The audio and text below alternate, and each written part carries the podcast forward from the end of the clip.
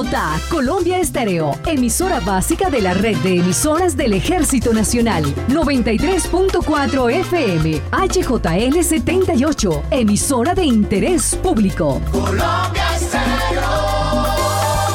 Colombia Estéreo. Los jueves, escuche en Avanzando por Colombia el programa de memoria histórica del Comando General de las Fuerzas Militares.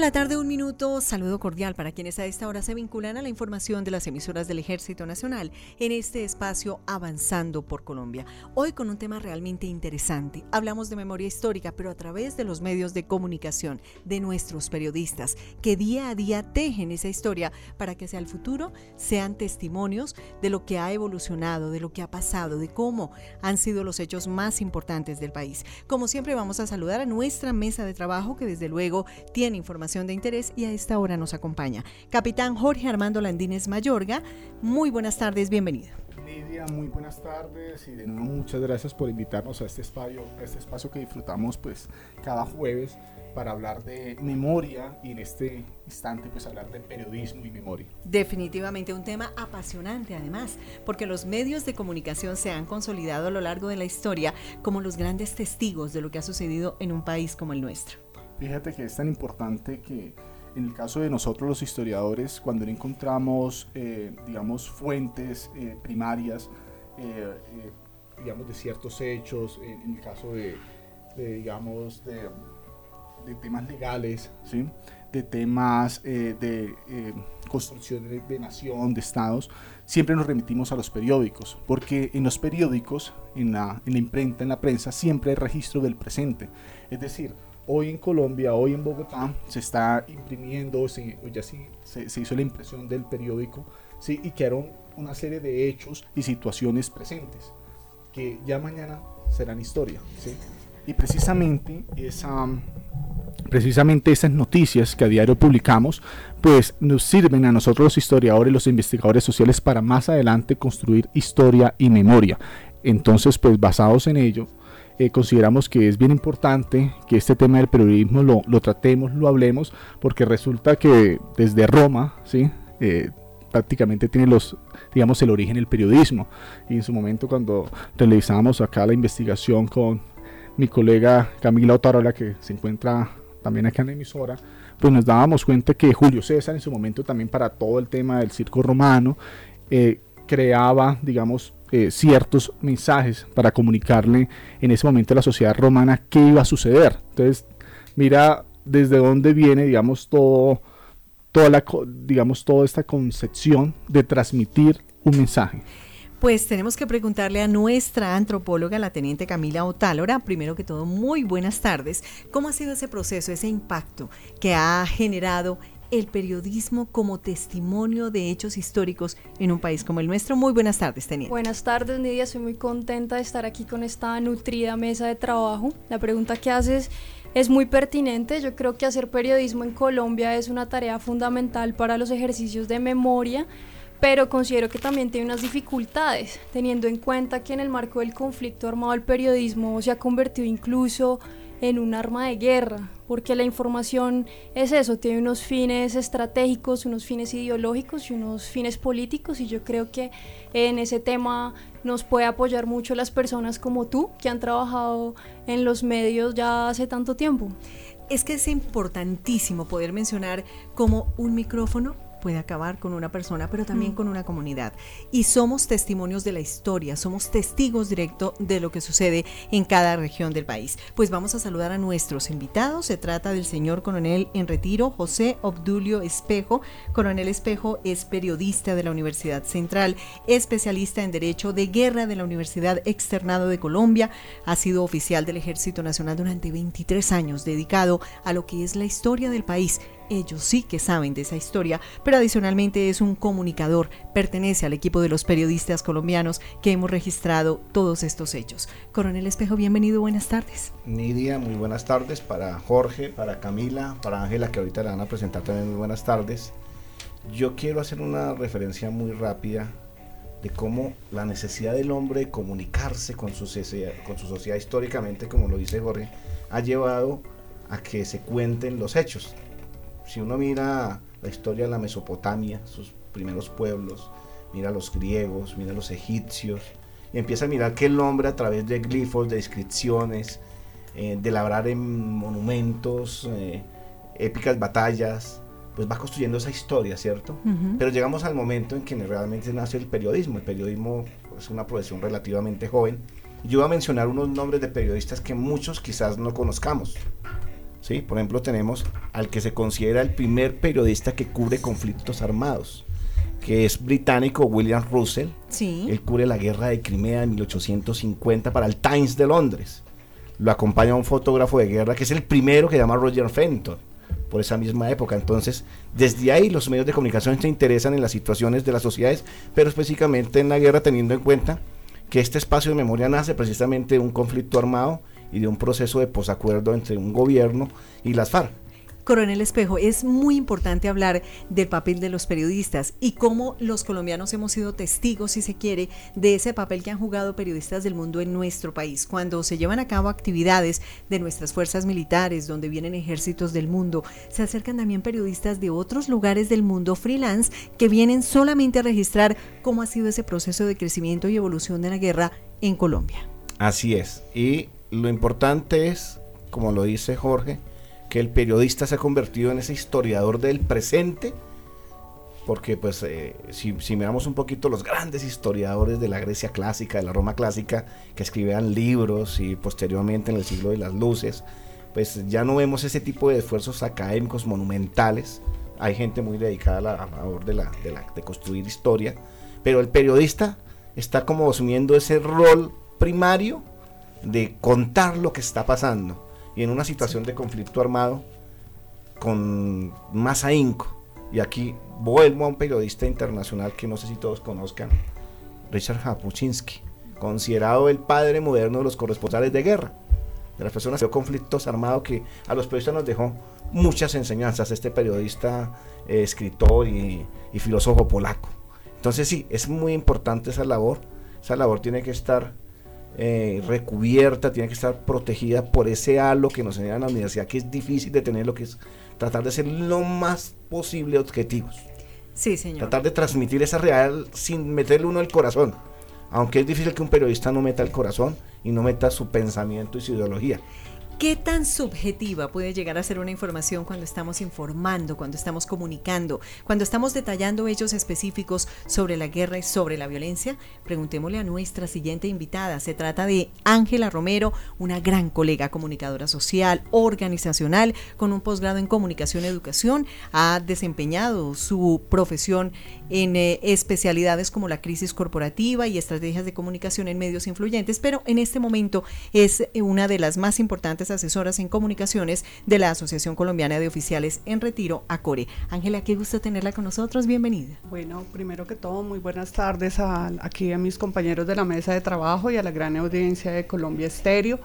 Y la verdad que antes de contestar quiero felicitarlos por abrir estos espacios que la verdad yo creo que estaban un poco en mora de comenzar. a ver, nos hace falta y ojalá este sea un ejemplo para no solo los, los medios de comunicación de las diferentes fuerzas, sino también de, de los medios... Uh, alternativos comerciales, y comerciales y demás, porque la verdad sí que nos está haciendo falta. A veces es importante reflexionar sobre todos estos temas sin la urgencia y la premura de la noticia. Sí, la verdad que sí. Uno a veces, y con el coronel Espejo, que compartimos nuestro trabajo en Acore, muchas veces nos damos cuenta que, que quizás desde este lado se puede hacer mucho más cosas si no tenemos pues el, el tema del, de la chiva o del corre-corre que normalmente tienen los colegas en los medios. Con respecto a tu pregunta, es que yo creo que es muy, muy difícil decir, uno es subjetivo, o sea, la subjetividad no existe. Es inherente al ser humano. Es inherente al ser humano. Y por ejemplo, yo creo que nosotros los periodistas colombianos tenemos una oportunidad de oro en este momento para cumplir nuestra, nuestra función social y también de alguna manera eh, poder contribuir a esa memoria pero hacerlo desde, desde realmente... Decíamos que la subjetividad no existe, pero sí creo que tenemos, una, tenemos que llegar y por un momento tratar de, de, ser un poco más cabeza fría y aterrizados, como digo yo, para poder escribir y poder ayudar a este proceso. Que si nos damos cuenta, nosotros, por ejemplo, los que vivimos el conflicto, lo digo el caso mío, que vivimos todo tipo de conflicto, el, narcotráfico, todo el tema de, de, las FARC, el conflicto con las FARC, yo creo que nosotros, esa es nuestra gran responsabilidad.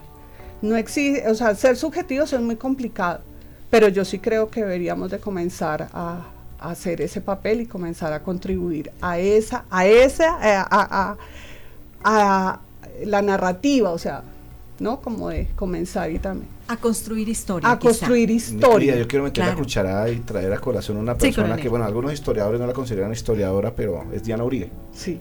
A veces no se consideran periodista. Muchos no la consideran periodista. Y la critican. La critican, dicen que no es periodista, dicen que no es historiadora, pero ella hizo algo maravilloso que fue traernos la historia universal a través de la radio y a, a través de, las redes sociales. Yo digo, ¿por qué un medio que la contrató no se preocupó por explicarle a los colombianos las raíces de nuestro conflicto? ¿Por qué sucede lo que sucede? ¿Por qué sucedió? Porque yo me acuerdo que ella salía en los noticias de televisión explicándonos la guerra del Golfo. Pero no vaya muy lejos, coronel Espejo. Recuerde usted en la época dorada de la radio con don Juan Gozaín en la cadena colega, pues eh, tenían allí sentada en la mesa de trabajo al profesor Bustillo, no sé si lo recuerda.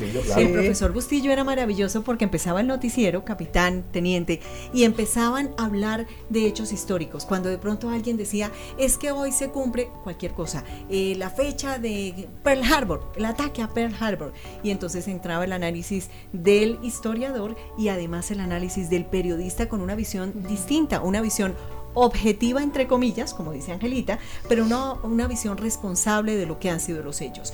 ¿Cuál considera usted, capitán, que son los momentos más contundentes que le ha dado la historia a esa memoria histórica, o más bien el periodista a la memoria histórica, y a ese consolidar el proceso de sanar a nuestras víctimas en el país? Pues la verdad, Nidia, pues hay muchísimos, ¿sí? Y generalmente si uno se pone a analizar en la memoria de los colombianos, pues están hechos como el Bogotazo, yo creo que es uno de los hechos históricos que más recordación tiene, que si le preguntamos a una persona de 80 años, eh, le hacemos esa pregunta, seguramente nos va a citar el Bogotazo, y también a las personas, eh, digamos, eh, de una edad de entre 20 y 30 años, yo creo que van a atinar casi a lo mismo. Pero sin embargo, hay una serie de hechos que el periodismo, ha, digamos, ha hecho un cubrimiento eh, en Colombia como ha sido, digamos, todos los hechos de violencia. Entonces, acá encontramos la toma del palacio en su momento por parte del M19, que en ese momento un cubrimiento eh, muy detallado por parte de los medios y de, de, ahí para acá también encontramos pues otros hechos históricos que de pronto no son, no, no, tienen que ver con violencia, como fue el caso de Armero, y podemos encontrar también otro tipo de, de, memorias, ¿sí? que no son del conflicto, sino son, de pronto recordemos que la memoria tan solo no recurre a esos hechos dolorosos, sino que también existen memorias que tratan de transmitir hechos que generan felicidad y éxitos. Entonces, digamos, me, me puedo ir algo eh, muy sencillo como cuando nuestros atletas ganan eh, alguna premiación en los Olímpicos y demás.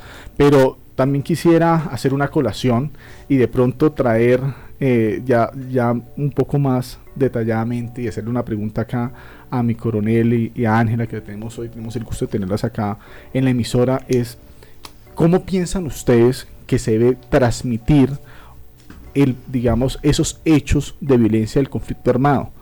Eh, y, hablo sobre todo como historiador porque, como bien lo decía eh, eh, la teniente Otálora, muchas veces esos hechos que se transmiten en algún momento del presente posteriormente pues hacen parte de esa historia y como quedan transmitidos, como quedan enseñados, como quedan eh, en ese momento impresos, así se va a recordar. Y, y ¿por qué lo digo, mi coronel? Porque precisamente me pasó un, un, hecho bastante curioso, ¿sí? cuando hablaba con el director del Museo Militar, quien me decía que en alguna, en alguna ocasión llegó un estudiante a la sala de la memoria que se encuentra en el Museo Militar, y pues hizo algunas, algún tipo de, señalamientos a la información que estaba allí. Decía que esos hechos que relatábamos sobre masacres, sobre tomas guerrilleras, sobre atentados contra la institucionalidad, que eran mentira. En ese momento, pues la persona que estaba dando la guía le dijo, si usted encuentra en esa información que está acá, que está referenciada, si encuentra algún tipo de hecho que no tenga su pie de página y si no tenga la referencia oportuna, eh, pues yo eh, puedo darle usted cualquier, puedo hacer cualquier tipo de, de corrección en ellos, ¿sí? De manera muy, muy, muy acertada, muchos de esos documentos, mi coronel y la mesa que están allí referenciados, precisamente tienen su fuente en el periodismo. Como la bibliografía de cada Así es. asunto de cada artículo. Los pie de fotos y demás el tiempo, el espectador, semana y demás. Bueno, pero además, eh, antes de escuchar la opinión del coronel Espejo, pues hay que decir que todos los periodistas tenemos que generar esa credibilidad a través de los testimonios. Es decir, que son momentos de la historia que tienen que tener el respaldo de la gente que los vive. Bueno, yo creo que el periodismo desarrollado a través de diferentes medios, sean impresos, radiales, ahora con las nuevas tecnologías, tiene que apuntar a, la historia de vida, a ponerle rostro al hecho, a contextualizar ese hecho para que el lector, el oyente, el televidente capte la esencia del momento. Y voy a referirme a dos hechos históricos del periodismo mundial, o dos grandes personalidades. Una es Ernest Hemingway. Todo el mundo lo, conoce por ser escritor. Él fue periodista. Estuvo cubriendo la guerra eh, civil en España y precisamente ese cubrimiento lo lleva a escribir una de sus grandes obras, que es porque, Por quien doblan las campanas. Sí. Que es un relato de, de esa confrontación entre españoles. Y si nos vamos un poquito más adelante, tenemos a Truman Capote, ¿cierto? Con su libro A Sangre Fría, que es una novela, es, un, es una novela que viene de un reportaje del asesinato de una familia en un, hecho que conmocionó a la sociedad estadounidense en su época. Entonces creo que aquí existen ese tipo de, de posibilidades, de ponerle el rostro a, los hechos, de contextualizarlo de tal forma que la persona vea una multiplicidad de voces contando lo que pasó, no solo una versión. Claro, porque son imágenes distintas en cuadros pintados a través de la palabra, teniente. Eh, bueno, yo quería hacerle una pregunta acá a los periodistas y es, bueno, en el caso de la antropología nosotros tenemos como método ir hasta los lugares para poder entender qué hacen las personas. Y ya que mi capitán saca a colación la sala de la memoria y la dignidad que enaltece el nombre de los militares víctimas del conflicto armado, yo quería hacer una pregunta sobre los métodos que utilizan los periodistas para efectuar como ese relacionamiento con las víctimas y contar sus historias sin eh, generar procesos de revictimización que muchas veces pueden darse si no se hacen las preguntas correctas o si no se hace el abordaje preciso. Angelita. Yo creo, yo creo que aquí hay que hacerle un llamado de atención a los colegas y a los medios de comunicación. Yo creo que, que ha faltado o es ir, o sea, es volver a ir a la fuente Aquí se perdió eso.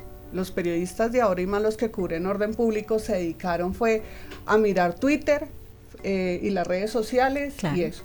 Y yo creo que aquí parte del problema de lo que hablaba mi capitán es eso. Yo creo que los periodistas se están nutriendo de una información que le llega sin ellos salir, ir a la muy fuente. Muy superficial a veces, ¿no? Es muy superficial, yo lo digo por experiencia. Yo sé que yo de alguna manera manejo cierta información que no es el día a día, pero me doy cuenta, por ejemplo, la falta de conocimiento de nuestros colegas, sobre todo los jóvenes de la historia del país. Esto tiene una raíz es que aquí se quitó la cátedra de historia, geografía ya no existe, uno sí la tuvo y yo tuve una, gracias a Dios y al igual que con el espejo soy de la Universidad Central, donde nosotros veíamos historia veníamos con, la historia del colegio, pero nos la reforzaron en la universidad. Veía uno historia de Colombia y historia del mundo, además. Y latinoamericana. Yo me acuerdo, estoy ya muy vieja. En, el estudio del periodismo. ¿no? pero yo te voy a decir una cosa, aquí parte el problema. Desafortunadamente, los muchachos de ahora, o sea, esta generación que no vivió lo que nosotros vivimos, que no saben que era sal, que ya ir a la calera un riesgo para cualquier colombiano, ¿no? Que uno ya vivía en un estado extremo no solo de eso, sino de los un poquito más atrás lo que era salir en Bogotá en la, época, de Pablo, Escobar. los jóvenes de ahora no, nosotros tuvimos que vivir eso, tuvimos que ver las imágenes de nuestros héroes eh, encadenados y eso no, ellos creen que eso hace parte de la ficción, pero es que también hay un problema y es que la, educación, o sea, el, no sé si esto es de un llamado al Ministerio de Educación y eso no lo ha hecho. Y hay otro, que quizás el mismo conflicto armado en Colombia, la degradación del conflicto, no permitió como tener esos espacios para comenzar a construir historia. Yo creo que ahí hay algo que sí sería bueno mirarlo y replantear muchas cosas. Por ejemplo, yo me acuerdo, y les voy a decir, esto ya es historia patria, que en el colegio alguna vez nos visitaron de, era de la policía, para saber qué era la policía, qué hacía el policía, cuál era la función del policía. Aquí no, aquí además los jóvenes de ahora están viendo las instituciones como los enemigos, ¿no? Y aparte de eso, con un lenguaje, yo me acuerdo que uno decirle, y perdóneme la expresión, el, el tombo eso, uno le llamaban la atención, es esa falta de respeto. Y yo creo que aquí es, yo creo que estamos en un punto de partida, de poder de alguna manera como recuperar ese tiempo y comenzar a hacer. Estos espacios me parece interesante, yo los felicito, al igual que por ejemplo lo hago con la Armada Nacional en Acore, ellos me mandan mensualmente los nombres de los diferentes infantes o profesionales que murieron en el conflicto, que fueron asesinados, porque es que hay veces que hubo una época que no me puede decir asesinado. Eso, por ejemplo, es bueno yo lo a través de la red siempre lo hacemos. Yo decía, bueno, ya lo empezó a hacer la Armada, ¿cuándo lo va a hacer el Ejército? ¿Cuándo lo va a hacer la Fuerza Aérea? Para que esos jóvenes que escanean eh, Twitter digan, uy, miércoles, mire, pero es que, Angelita, hay un tema que tenemos que, mencionarlo. Uno de ellos hace referencia a esa falta de respeto. La humanización siempre uno la evoca hablando de medicina. No, la humanización está en la vida, en la sociedad civil. Una humanización que nos ha dejado a un lado y que hace que estos jóvenes que manifiestan su desaprobación a diferentes cosas hagan cosas como la que sucedió en la Plaza de Bolívar, donde encerraron a los policías y los pusieron en una esquina, a uno lo lesionaron, lo mandaron al hospital. ¿Qué pasa hoy? Hoy tenemos que reportar cómo la Defensoría del Pueblo y adicionalmente la Iglesia Católica tuvo que intervenir para que liberaran a cuatro militares, cuatro héroes de la patria que nos defienden y que nos cuidan. Realmente es una situación vergonzosa. Es vergonzoso y da dolor de patria, discúlpame, José. Ya termino. A mí me da pena, pero que uno vea la noticia que dice que fueron eh, secuestrados. Secuestrados por la comunidad. Por la comunidad por porque estaban haciendo un operativo contra unos delincuentes. Perdón. Además con circular azul, ¿no? Del Interpol. y Ángela, para responderle a Camila, es que aquí es el punto mío. Nos emocionamos, con Sí, nos emociona, pero es que cuando uno mira la noticia, la noticia es el género más básico del periodismo. Sí. Y aquí voy a los géneros periodísticos. Claro. Entonces tenemos la crónica, tenemos el reportaje, creo que son los elementos que se pueden utilizar. Ah, y el documental, ¿no? Para la parte visual, donde uno puede realmente sacar el hecho de la calentura del momento y darle un contexto que permita una mayor interpretación de esa realidad. ¿Cierto? Sí. Y repito yo, y me enfatizo mucho en eso, cuando uno le pone un rostro a un hecho, hace esa humanización, ¿sí? No el carácter humanitario que tiene el derecho, sino esa humanización de esa cultura judio-cristiana que, de la que hacemos parte, donde uno dice, Dios mío, esto no lo hace un ser humano. Una palabra que es un poco superficial, pero no lo es tanto. El tema anecdótico, coronel. Hace ocho días, o quince tal vez, tuvimos aquí una mamá que había perdido a su hijo y ella hablaba, su hijo era soldado del Ejército Nacional, en combate, lo perdió, lleva mucho tiempo tratando de recuperar, pero esa parte anecdótica eh, es la cara del conflicto a la cual usted se refiere y que desde luego nos enriquece y nos permite conocer un poco más de lo que ha pasado en la historia. Capitán. Yo quisiera hacerle una pregunta a nuestros invitados, aprovechando que los tenemos, es cómo nosotros como fuerzas militares podemos aprovechar el periodismo para la construcción de memoria. Esa sería la, primera. Y la segunda está enfocada a cómo debemos eh, superar esos desafíos que muchas veces se encuentran a la hora de construir eh, memoria cuando existen medios y existen profesionales con un sesgo político.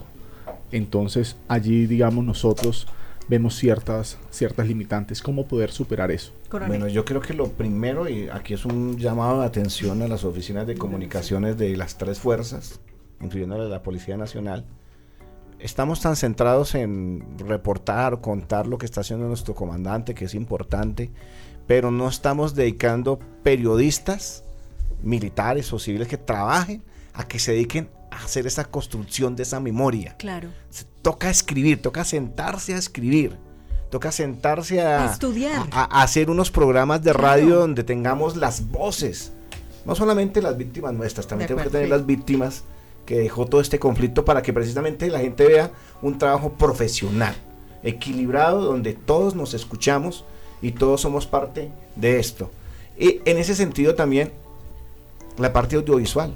O sea, tenemos que dar ese ejemplo y poco a poco ir contaminando o contagiando mejor a esa sociedad colombiana y a los periodistas de los mismos que cuenten ese tipo de historias.